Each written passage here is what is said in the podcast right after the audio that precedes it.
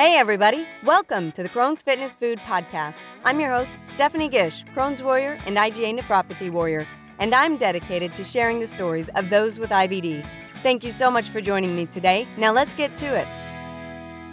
Well, hi, everyone. My guest today is Professor Ed Cohen, who was diagnosed with Crohn's disease at age 13 and has now been living with IBD for over half a century. Crohn's nearly killed him in his early 20s, and the only outlook his doctors ever gave him was that the best he could hope for would be periods of remission. Professor Cohen has spent his life in search of better health and just had his book published on learning to heal, or what medicine doesn't know, where he draws on 50 years of living with Crohn's disease to consider how Western medicine's turn from an art of healing towards a science of medicine deeply affects both medical practitioners and their patients. Thank you so much for joining me today, Professor Cohen, and welcome to the show. Oh, thank you so much. It's a pleasure to be here. It's a pleasure to have you. So, before we jump into your Crohn's story, I want to mention that you have a PhD in modern thought from Stanford, and for the last three decades, you have been an award winning professor of women's gender and sexuality at Rutgers University. So, can you share a little bit more about your background and what you're doing today? Um, oh, well, uh, I'm doing a lot of things today. Yeah. uh, so I, I, am a professor um, at Rutgers in women's gender and sexuality studies, um, and I teach students uh, mostly to ask questions about ideas that they assume are self-evident. Um, for example, that there is something like sexuality, or that there's something like race, or there's something like ethnicity and uh, I try to help them understand that things that we often take to be self evident are not necessarily so self evident, that they came to seem self evident at particular points in history for particular reasons. Uh, and that if we don't assume that that's the only way to think, then there might be other possibilities for not only how we can think, but how we can live. So that's also related to my my Crohn's story because one of the things that I've learned in the course of my 50 years with Crohn's, this is my golden anniversary. I'm like celebrating because when I was first diagnosed, it wasn't clear that I would live this long. So um, I'm very happy to still be here. and one of the things that you know I've discovered through my scholarly work um, is that you know the assumptions that people make not just about Crohn's, but about all so-called inflammatory bowel diseases or autoimmune diseases um, are particular ways that you know medicine has come to understand certain phenomenon that it actually doesn't really know that much about. Um, you know, and so one of the things that I try to do, uh, in addition to teaching at Rutgers, I also have a counseling practice where I work with people well, who are interested in healing, but that often is people with chronic and life threatening illnesses. Um, and I try to help people understand well, you know, what is it that medicine has taught you about what's going on with you?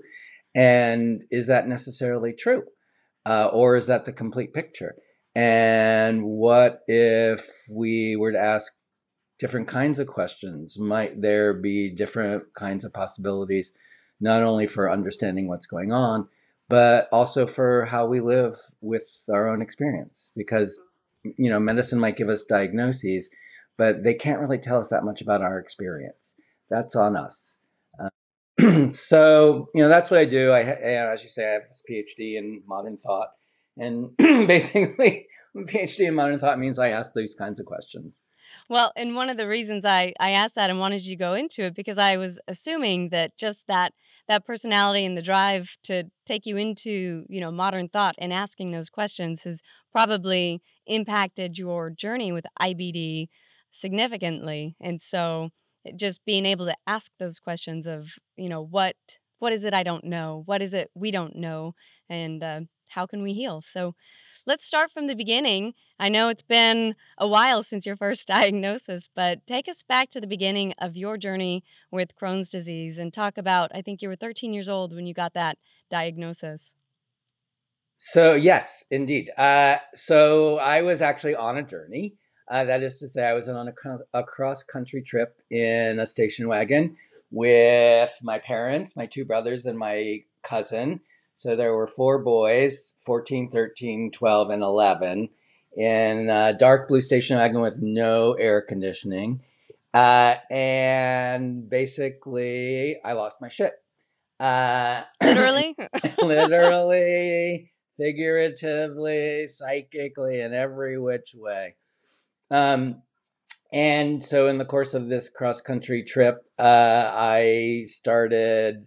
Not only was I incontinent, but I started having wasting, and uh, I lost a huge amount of weight in a very short period of time. so when we got back to the East Coast and we were dropping off my cousin at my grandmother's house, my grandmother opened the door. She took one look at me and then she started screaming.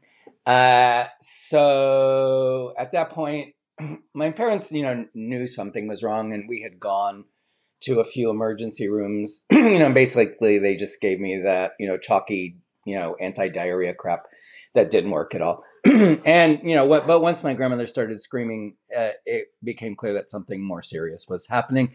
Uh, so I started going to a bunch of different doctors. First, my pediatrician, who was like, "Yep, this isn't your everyday diarrhea." Then I went to a local hospital where the internist, you know, did some X-rays, gave me some like weird foam that I had to inject in my anus. Uh, that didn't really do anything either interesting that I'll jump in real quick. Uh, I think I had that same foam. I think it was mesalamine rectal suspension enema. So to think that, you know, here it was, not a lot has changed in 50 years, it sounds like. oh, no. Well, so, I mean, I'll jump ahead to, you know, uh, but uh, to just to say that, no, uh, not very much has changed. When I was in my 20s, after I had had a very acute episode, and and when I almost died, and then I didn't. when I um, one of my friends in graduate school, one of my best friends in graduate school, her father was Henry Janowitz, who was Dr. Crohn's protege. And so he had Dr. Crohn's office on Park Avenue. He had Dr. Crohn's desk. He had Dr. Crohn's filing cabinets. Um, and uh, and Henry actually was one of the best doctors I ever went to because he was like very old school and he said to me, "Look," and he, I, if you look it up, he and and and Dr. Crohn wrote uh, a famous article in in the Journal of the American Medical Association describing like the etiology of Crohn's and in the early 1950s. And he said to me, and this was like in the 1980s.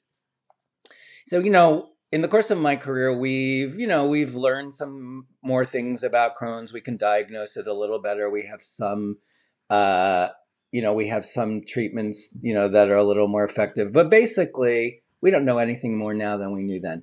And unfortunately, 40 years later, that's still the case. I mean, now there are, you know, new drug regimes, you know, the so called biologicals, the, you know, monoclonal antibodies, and there's various different other things. But basically, you know, they're the the treatments for not just for Crohn's or IBD, but for all autoimmune illnesses are still what one recent medical survey calls the sledgehammer of immunosuppression. I mean, that's what they do. so so basically what happened to me was that I got then sent to Johns Hopkins to a famous gastroenterologist who then, you know, sent me off to his resident. I had to be immediately hospitalized. Uh, his resident who was not a great clinician, shall I say, didn't have the greatest. You know how the palpation thing, you know, uh, it's like I hate when they do that. When they like palpate and then they go, "Does this hurt? Does this hurt?" and I'm like, "Yes, asshole. That's why I'm here."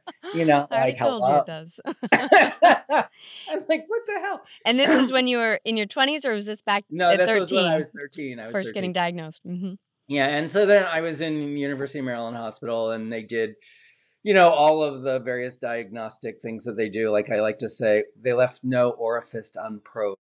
You know, it's like, you know, and uh, eventually they came in and and you know delivered the diagnosis. You know, because it's a clinical, a teaching hospital, right? So it was a team. The team came in and they made their diagnosis, and you know, they told me what it was and they're like, it's a, you know, you have Crohn's, it's an autoimmune illness, and you know, I'm 13. Okay, I do have a big vocabulary, but that is not one of my words, right?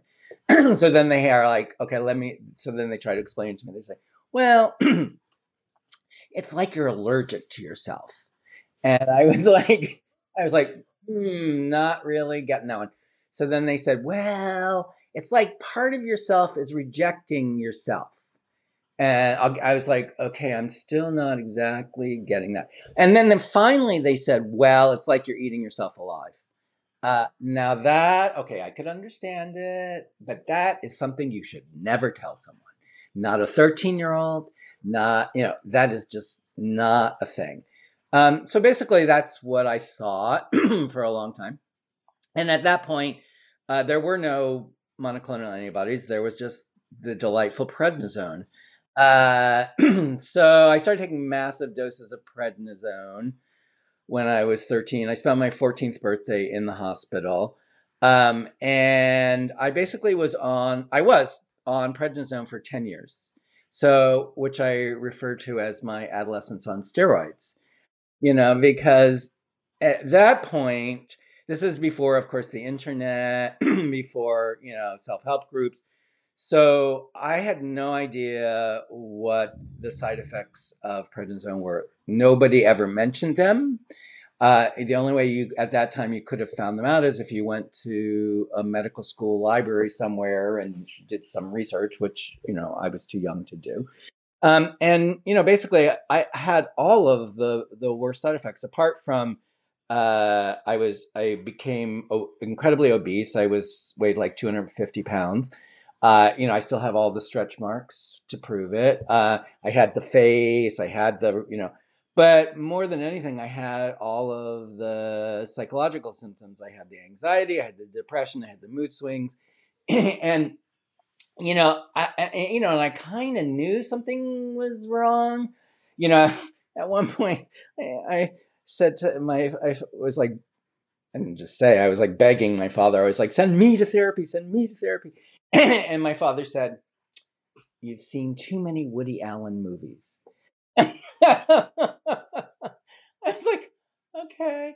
Um, you know, uh, I mean, now no one, first of all, no one will be on prednisone for 10 years. That's not even a thing. You know, it's like, um, and, you know, of course, now I have the osteopenia and I have the cataracts and all of the other things, but I'm alive. Hey, so that's the important I'm, part. I'm like, you know, and, uh, so yeah so basically you know all of that was like everybody was just like well he's an adolescent you know that's mood swings that's what adolescents do you know it's like whatever anyways that's what I, you know and basically and i was completely incontinent. It never worked. I mean if it worked i would have been like okay.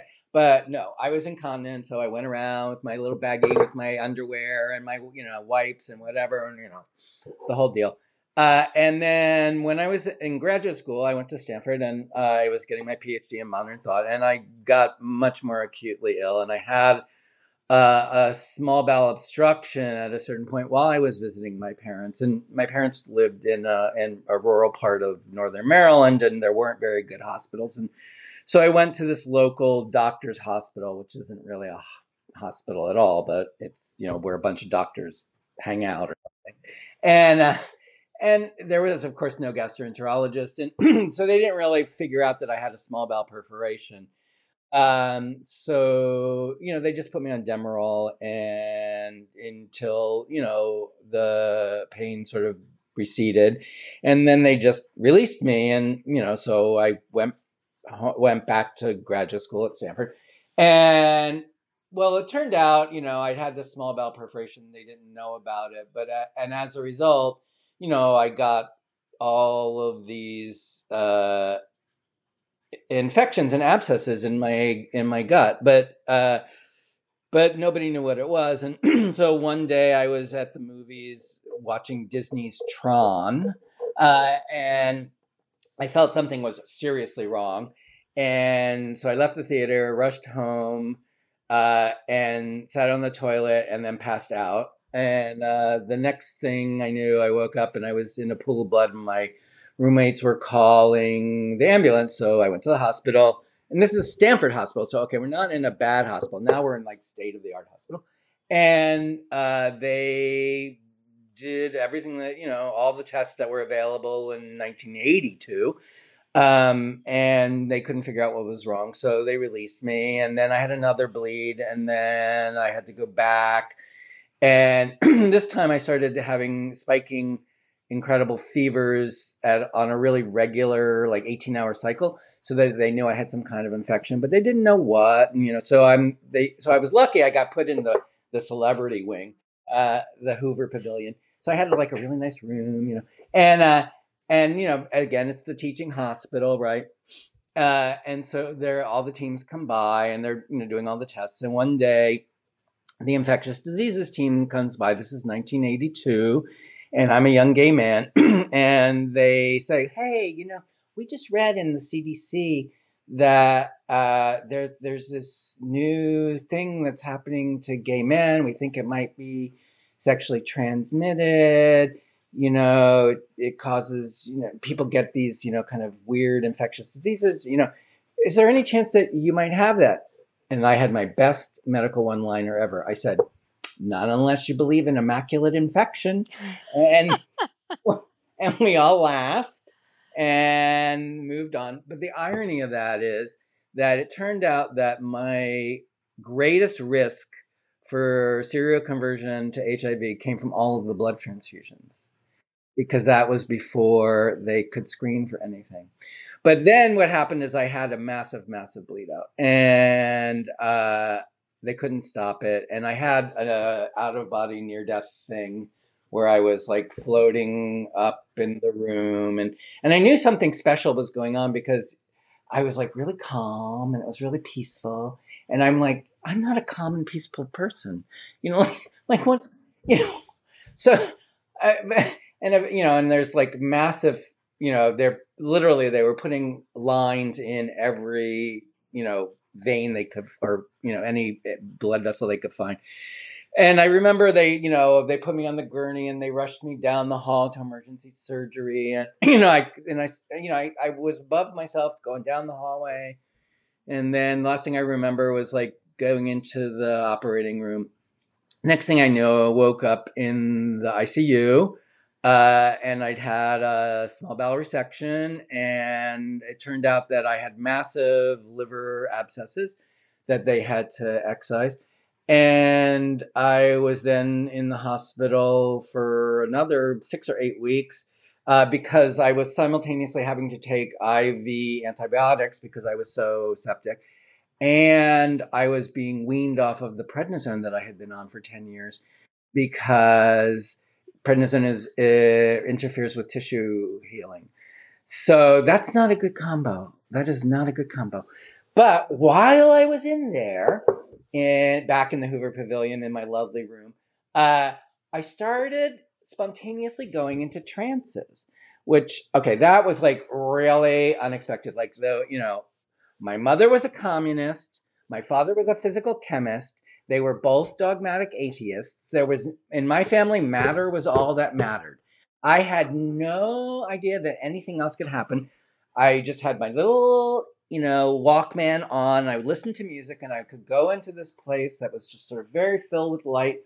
And I could somehow take the light and I could just wrap it around, you know, the the places that I'd been operated on, you know, to, and I just was thought it's like pain management. Like I was just like, you know, and and then once i did that once i was like then i could just drop into this other zone i don't know how to explain it uh that was just very calm very light very expansive not the hospital.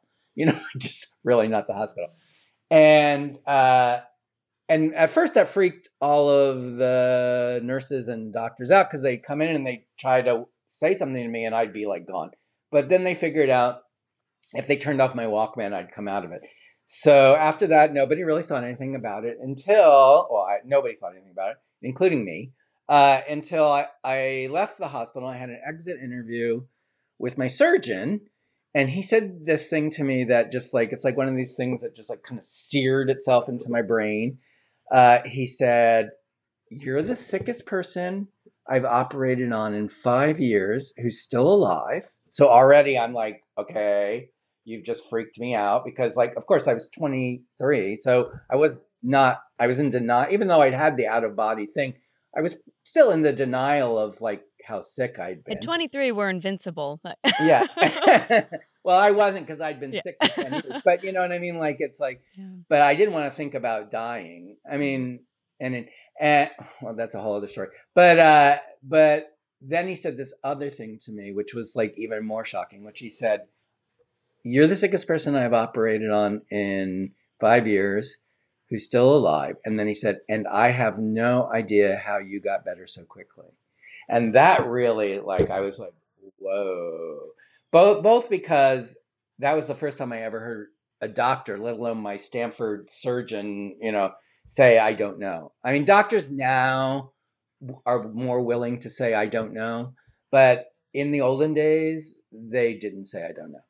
Um, so they released me from the hospital, but they failed to tell me that when you are taken off of prednisone too quickly, you can have all kinds of psychological side effects, including psychosis and um, uh, and uh, and dissociation. Like, and so I wasn't psychotic, but I was highly dissociative.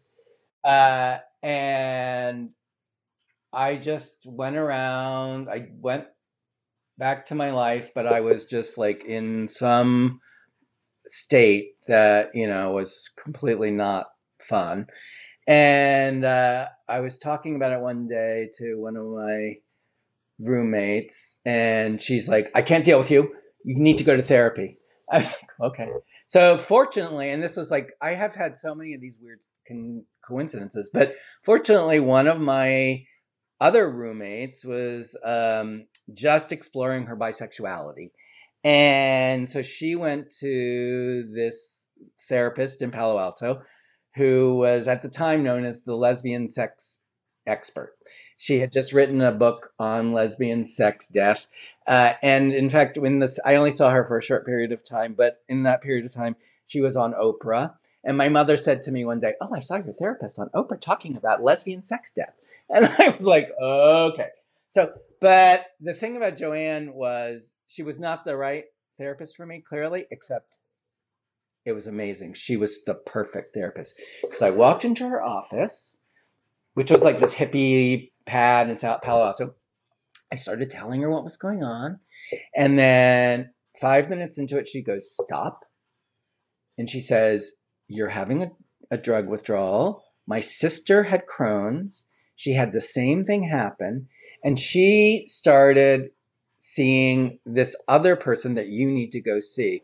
And that was how I got to um, I got to Rachel Remen. I don't know if you know Rachel's. Oh, okay. Like every person listening to this with IBD, Crohn's, anything, you must check out Rachel Remen. Rachel Remen's written two New York Times best-selling books. One is called Kitchen Table Wisdom. The other is called Blessings My Grandfather Gave Me. Rachel was a Ivy League trained Cornell Medical School graduate. She had um, who then did her residency at Sloan Kettering, and she was a pediatric endocrinologist at Stanford University Hospital, and she also had Crohn's. She was diagnosed with Crohn's when she, I think, was 16, and she's 20 years older than me. So, like, you can imagine, like, the, the treatments were really, really primitive. Non existent. Yeah. Uh, and at a, at a certain point, uh, well, I literally at the point at which they offered her to be the head of the chair of pediatrics at Stanford, she quit. Uh, and she started a practice uh, with people with chronic and life threatening illnesses and with what she calls recovering doctors like herself. and it was amazing. She's, she's amazing. Uh, and her practice then was on a houseboat in Sausalito that had been Alan Watts' old houseboat. And, and that I mean, that completely changed my life. I mean, that was unbelievable. Uh, in my first session with her, first I'm telling her about what's going on, and she again does the stop. And then she gets on the phone and she calls. And because I guess she was a Stanford, you know, doctor, you know, faculty member, somehow she got straight through to my gastroenterologist. And basically, I mean, she didn't yell at him. She's very soft spoken and very but while I'm sitting there, she's telling my doctor that he did not do his job in taking care of me because he did not tell me what was going to happen when I was weaned off of prednisone. And also, I had seen him, you know, in that period of time. And, and I mean, it could be the case that I didn't tell him that I was like really out of it. Cause, like, why would I tell my gastroenterologist that, you know, I'm like, but that was like amazing to have like this Stanford University medical school faculty member, you know, Cornell trained MD talk very strongly to my my GI and tell him that that he had not taken care of me appropriately was like that was really mind blowing. I was like, okay. And that was like the first part of the session. And then the second part of the session was her basically explaining to me that while medicine knows a lot of things and while you know medicine's reliance on bioscience you know has really helped it to develop you know certain kinds of technologies medicine is not the be all and end all of our experiences of illness and that really you know that just changed my life just that. Um, i worked with her for a while uh, and then that but that basically just started me on this path to doing all kinds of, of different kinds of healing practices. At a certain point she because i had been so dissociated and because you know i had been on prednisone since i was 13 and been incontinent and not really wanted to be in my body in any kind of way you know she she suggested i start doing feldenkrais which is a kind of movement meditation practice. Uh, that also again changed me and changed my life. It taught me i mean it everything just began to open. Like once the like i had uh, this realization during this period. I was, was very clear. I was in a woods um, and i all of a sudden it felt like something came up from the ground or i don't know it was like suddenly i felt like the trees were speaking to me or someone was telling me something that wasn't me. And and it was basically really clear. It's like you can keep living the way that you've been living and you can keep going through what you just went through. Or you can try to learn some new ways to live. And it was like okay i picked the latter. Yeah. like i'm going for that one. Something the new. other one didn't really work out for me and you, and you were off medications at this point right because you stopped the prednisone which is the only thing you were on and then yes. were you under a gastroenterologist care at that point, or was it just all the time? Yeah, yeah, yeah. No, I mean, I, I mean, I stopped going to GIs. Uh, maybe like five or six years later. Well, when I well even later than that, um, because when I, I moved to New York to take uh my job at, at Rutgers, and so Henry Janowitz, who I so he was still practicing then in Dr. Crohn's office with Dr. Crohn's desk and you know all of that. So he was my the la- my last GI was Henry. Um, and then when he retired, which was maybe another five years after that, uh, I, I, I, I mean, I don't, I'm not, I don't need to do anything now. Um, so you know, so basically, that what period in in my early twenties, you know, really that crisis and just and then the realization that there were other ways to live that were there were other ways to understand what was happening to me really just opened a whole new way of existing. And that's what I've been doing for the last 40 years is exploring that capacity to heal. And so the book that you mentioned at the beginning on learning to heal or what medicine doesn't know is basically it follows the my learning curve, like the arc of my learning. But it also is about why don't we know these things? like we all heal all the time. Everybody listening to this, because I'm assuming everybody's still alive that's listening, uh, has knows how to heal. It's an intrinsic capacity of all living organisms. It's one of the things that makes an organism an organism. And and for most of Western history, medicine was invented in the fifth century BCE as a, a different kind of therapeutic practice. It differentiated itself from temple healing, from prophet, you know, priests, from you know, from herbalists, from all. There were other many kinds. There's always been modal therapeutic modalities. Medicine creates itself specifically as a particular kind of therapeutic practice whose main resource is knowledge. That's medicine doesn't rely on the gods, doesn't rely on you know nature spirits. It's knowledge, and so medicine invents these technologies that we still know. The main technology that makes medicine medicine, it's called diagnosis. Diagnosis means etymologically by way of knowledge. The corollary to diagnosis is called prognosis. it means knowing in advance. Medicine's job is to know shit.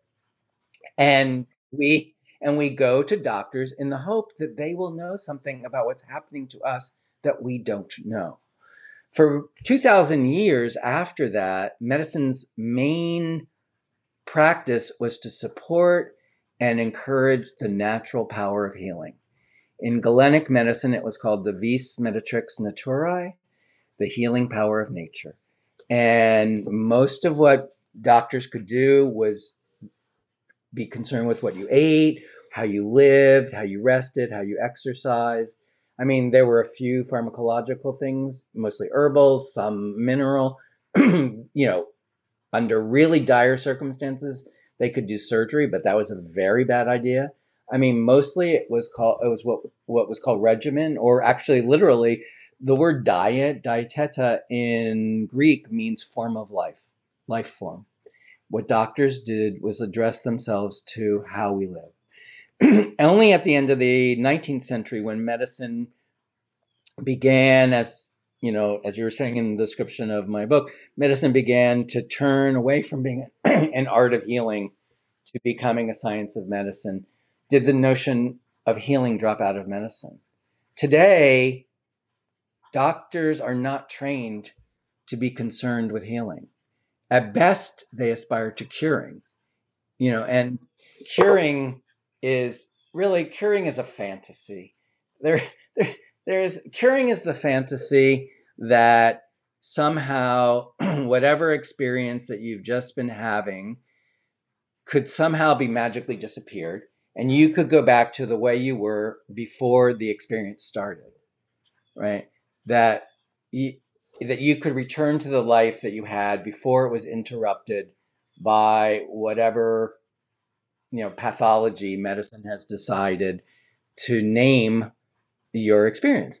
Um, but that's that doesn't happen for anyone. Like we are changed by those experiences. You know even, you know there's no way not to be changed.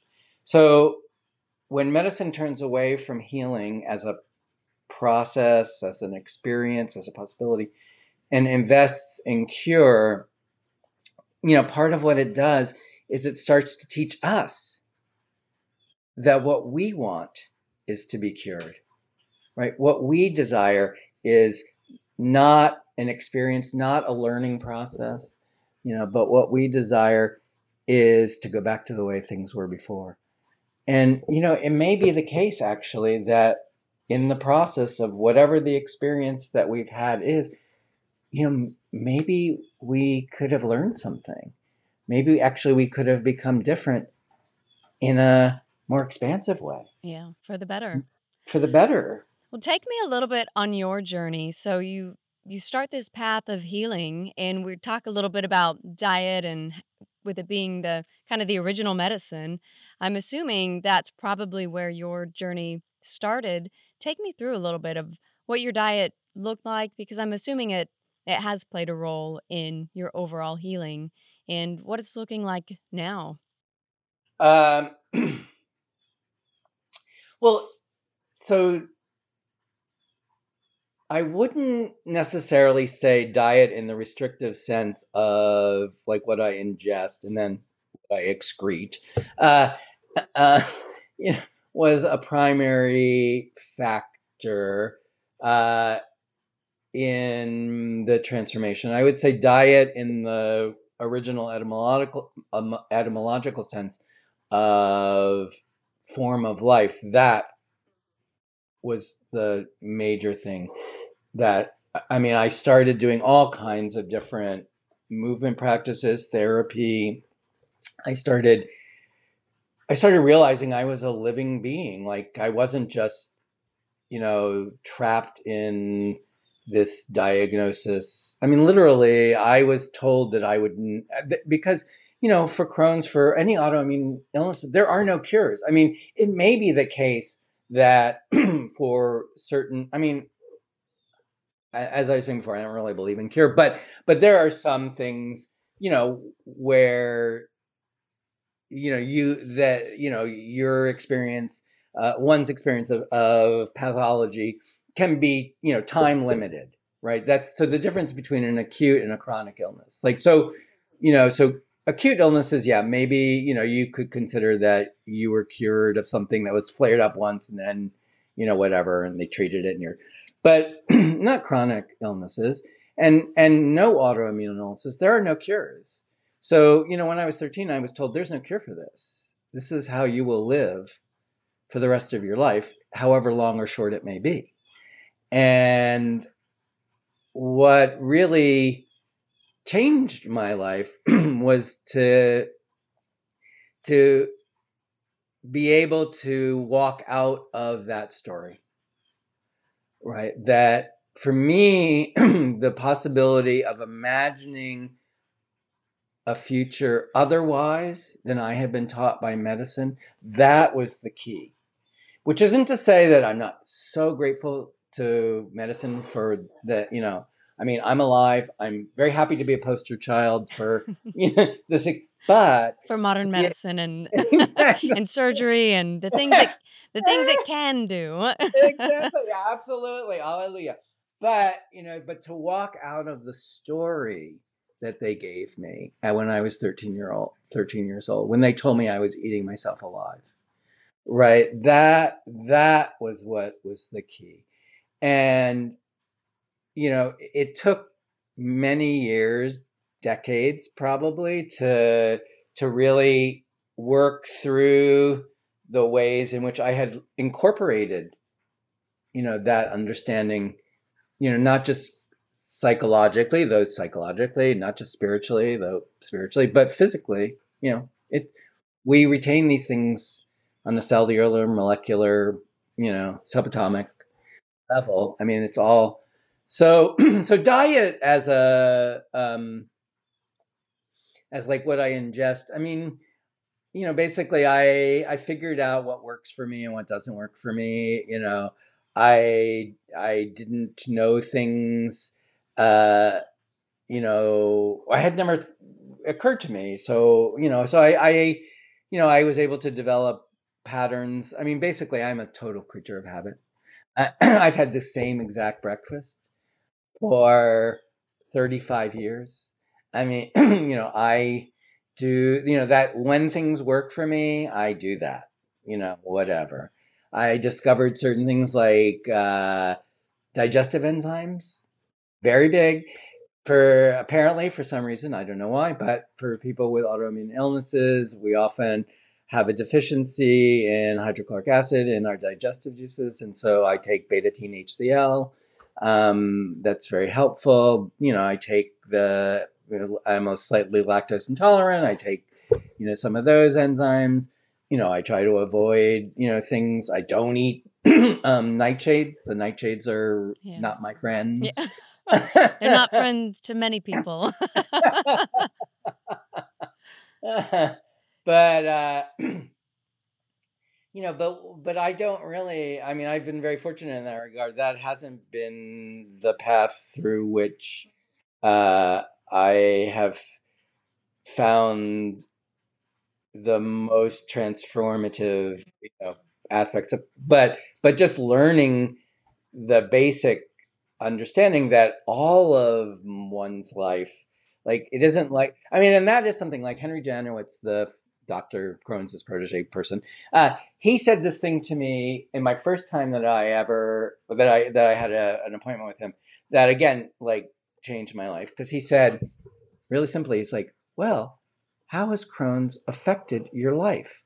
And I was like, whoa, you mean like Crohn's and my life are different things? Like, like I have a life and I have Crohn's. I mean, because I was so young, you know, when I was diagnosed. So like that, you know, being able to separate out and like, oh wait, I have, you know, I've been diagnosed with this thing. I have certain kinds of symptoms. There are certain things that exacerbate it, you know. Uh, if I stay away from those, but but what about my life? What about my life? Uh, so in that sense, you know, that's why I said the etymological sense of, of diet, dieteta, it's form of life, form of life. And so in that sense, diet has been crucial, right? Realizing that it's about the way we live.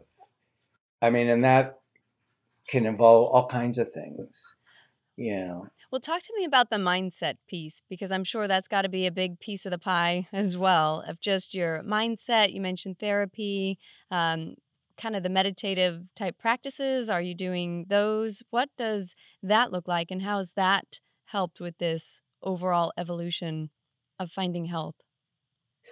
Uh, okay, so yes, I, um, I, I, I do everything. Yeah. Uh, I mean, so so that's Check part- all the boxes. well, okay, so this is what I, this is how I would put it.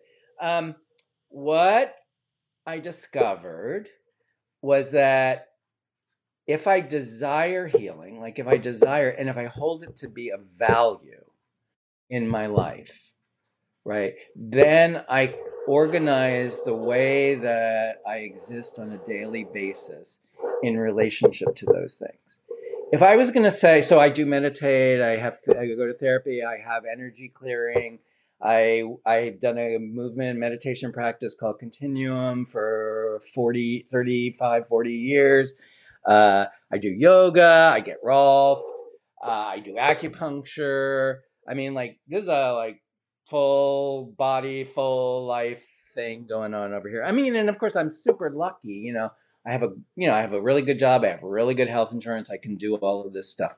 but you know, I would say that if I was going to you know give the number one tip for, uh, I would say sleep, rest. That you know, and and what you know I learned to do was to use my diagnosis uh, to help me. So, for example, uh, I got in my job, I got a disability diagnosis. Uh, so I never have to teach before 2.30 in the afternoon. I never have to teach more than two days a week. You know, I, I don't go to meetings if I don't feel. I mean, now we have Zoom, so you know whatever. Yeah. But in before, but before Zoom, I mean, I, it allowed me to have boundaries that I'd never had before. To be able to say, it is more important to me to to be well, and to to not have symptoms. Because what I came to realize is that if I if I changed again, like how I thought of what my experience was, rather than thinking of Crohn's as an affliction, right, as something that was happening to me, that w- from the outside that was tormenting me, if I started to say, it's like a barometer. Like if I'm getting symptoms, that means that something's out of balance. And my most important thing is to get back to whatever that balance is. I mean, that doesn't mean that I can't do certain things that require more effort or more whatever, you know, like, but only for limited periods of time. I can't live in a state of constant stress. I cannot live with constant anxiety. I cannot be exhausted. You know, that's just that's my value system. And I'm really lucky because I have a job that allows me to do that. I can be a very effective teacher. I can be a, a widely published scholar. I, I, not everybody is, you know, lucky enough for you know to, to have as much control over the conditions of their life as I am, and I and I Mhm. really recognize that. But Um, I, I think it's great to kind of put the bug in people's ears that, you know, you can start pursuing, you know, these conversations with your employer because you never know what, you know, no matter what industry, you never know how much of leeway that someone will give you Absolutely. to put those boundaries in place because just as you mentioned having those boundaries has such a subconscious effect i think because i know i was even lucky enough to be able to talk to my employer and i used to have an hour drive to work and and so I didn't have to go in like right at 8 a.m. I was able to wake up, have this routine in the morning so that everything could be stress free. I didn't have to panic. And that alone put me in this space of I can be well and I can be calm and I can use this to continue to be better. So I think it's yeah. worth, you know, we might be lucky in the sense that our employers did that, but for someone listening, have that conversation. Maybe it's an oppor- you know, an opportunity for whoever is listening to take that and put it into their life. Absolutely. And also, you know, let's face it, you know, bowel diseases, people have a lot of shame around, you know, you don't necessarily want to go to your employer and go, yeah. "Hey, I'm in con. you know, yeah. I need to take a lot of bathroom breaks.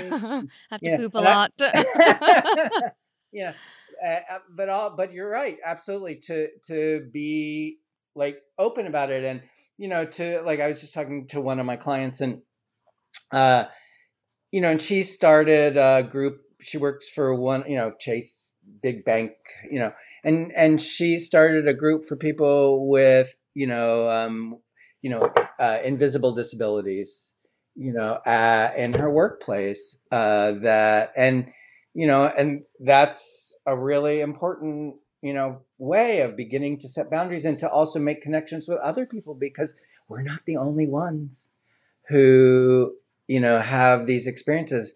And and i think also like for me too the morning routine that's key like my mornings are sacred. Yeah. I mean, not only do I have the same breakfast every day, but I have a routine and I and I meditate and you know and I poop a lot and then you know it's but and then you're you know, ready but, for the day. exactly. And then I don't have to worry am I carrying an extra pair of underwear or you know uh you know and it really yeah completely changes the trajectory of what's going to happen in the next you know 10 15 hours um, what do you what would you say is the first step for someone listening to start their own path of healing and to start a journey of finding wellness within? Um, because I don't you didn't well first before you answer that, are you are you on any medications now? You're medication free, you're doing well. Um, and so how does someone take that first step to achieve such a life well lived? Uh so, well, okay, so I'm slightly lying that I'm not on any meds. I, I am on cholestyramine because I had the small bowel resection. So, mm-hmm. you know, it's just uh, it binds with the bile, so I don't have burning diarrhea every day. Um, That's but, a good medication to have then. I'm very grateful for that. Uh, and and the positive side of it, it was actually it was developed. It's initially it was one of the first you know anti cholesterol meds, and it doesn't go into your system at all. So, but the the side effect for me is that uh, I have low cholesterol. Hey, so, that's good. But in terms of first step, I would say the same thing that you know was my first step was to to real to to make the affirmation, you know, that you know I desire to heal and that healing is a value for me, and you know, and that healing comes from within. That healing is about our own intrinsic capacity to transform the conditions in which we live. That all living organisms, I mean, that's how I would define healing. I define healing as, you know, uh, our capacity as living organisms to enhance the quality of our life in the conditions in which we live. And whatever our conditions are, I mean, you know, however restrictive or however expansive they are, you know, by making in the intentional uh, dedication to oneself that I I am going to try to enhance the quality of my life by affirming that this is a, an important value for me. I'm not going to let myself not be the center of my life, right? And that you know, I mean, my other like I, I try to I tell people, you know, I'm like compassion begins at home. You know, it's like when, you know, we often have things that are calling us to do things from the outside, to like take care of others, we have responsibility, all of but in order to do that, you really have to begin here with yourself, with your own life. And and from the affirmation for yourself that this is important. The way I live is important. My vitality is important. And it's from that place of valuing my vitality that I can give to others. You know, otherwise it just becomes something that's draining us. That it becomes another thing that's just sucking our energy, you know. So I mean, so I think that for me, the intentionality there, there's many, many techniques that you can do. There's many, many strategies, you know, but it all begins with the decision for yourself to say, I desire to heal. I desire, you know, I, I desire to live otherwise, you know, which doesn't mean giving up on what my doctors are telling me. It means putting it in a context and understanding they're telling us what they know in the best way that they're able to. But we are all so much more than we know. Knowing is a tiny portion of our intelligence that humans have developed in the course of our evolution. And we know a lot of really great things, but there is so much more that we do not know. You know, and that mind boggling. absolutely, absolutely. You know, and so, you know, so if, if I was, you know, gonna, from my grand old perspective of you know having this being my you know golden anniversary of Crohn's, and I and I am really really healthy, and and that's a really weird thing too. It's like I'm I'm gonna be 65 this year. Uh, you know, my age cohort, everybody's like, oh, I'm getting this, I'm getting that. Uh. Well, okay, one of the advantages of being really sick when you're young is like at this point, I'm like, okay, first of all, been there, done that. Second of all, I'm so happy to just be here. And but third of all, I am much more vital and alive now than I've ever been. I mean, one of my teachers says this thing which I, you know, I like to share with everyone. You know, she says, "Look, death will come for all of us at some time. When it comes for you, make sure that you are as alive as you can possibly be." And for me, that's like my guiding principle.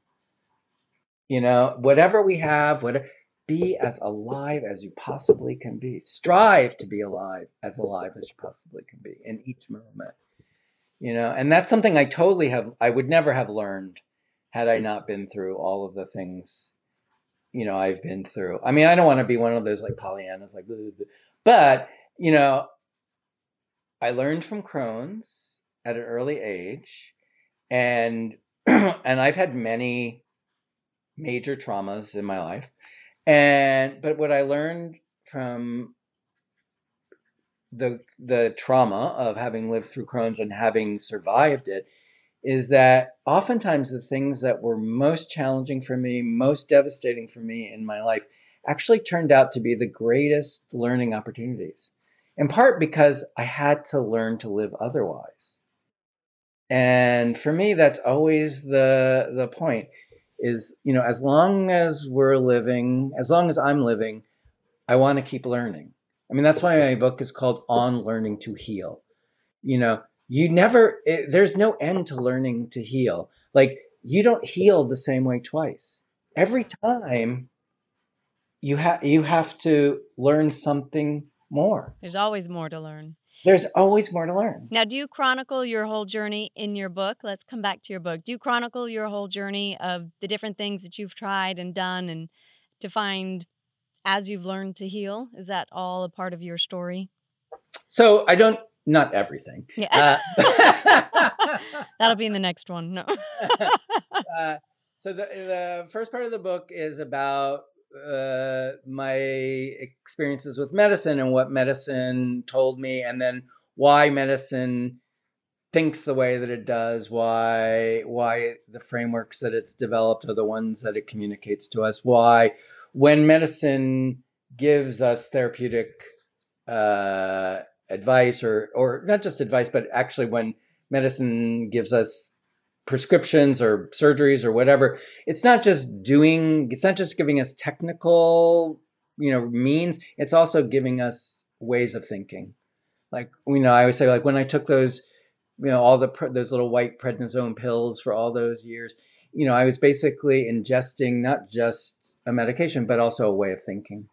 Um, so the first part of the book is like, well, why does that way of thinking seem to make sense to us? And the second part of the book is the key, like certain key things that I learned when I moved beyond that, when I began to learn techniques that worked for me, but also it, it's not just again about the techniques, it's about how I learned to understand what it meant to be alive in a new way through doing different kinds of practices um, and why those practices might be things that would help others.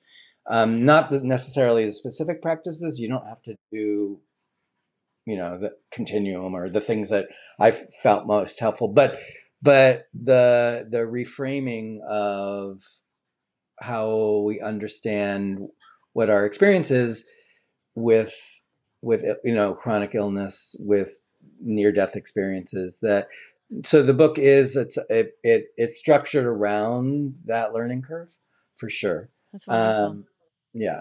And where can people find the book? Is it um, online epub i think you just it was just published last year correct? It's uh no, this year this, this year. year. this year okay. Yeah. i thought it was late december 22 but 23 yeah. Yeah january 23 hot off so, the yes, press where can they find it?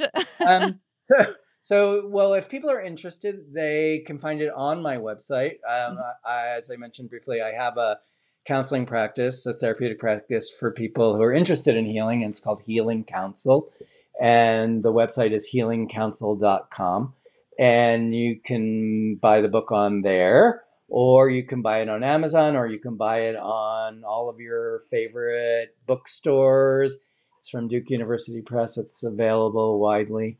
Um, so yeah, uh, and if people are interested in talking to me, if you go on my website, I'm happy to talk to people. You know, I give 15 minute free session just to see if you know if healing counsel is something that's might be of use to you. And you know, I'm happy to share what I've learned in my long journey. I know many of your listeners probably have less experience with with you know, autoimmune illnesses than I do. I've had a very extensive so a few I'm years. be here. oh yeah, that's nothing. You're a baby. I've had it 20, so you hit your 50th anniversary. So I actually hit my 20th anniversary with Crohn's uh, this year. So, but I'm still that's it's only a fraction of. well, no, exactly. It's like because you know I teach 20 year olds, right? So it's like when I look at them now, I think, oh God, you're so young. You don't know. You have no idea. So that's why I say, dude, you have no idea.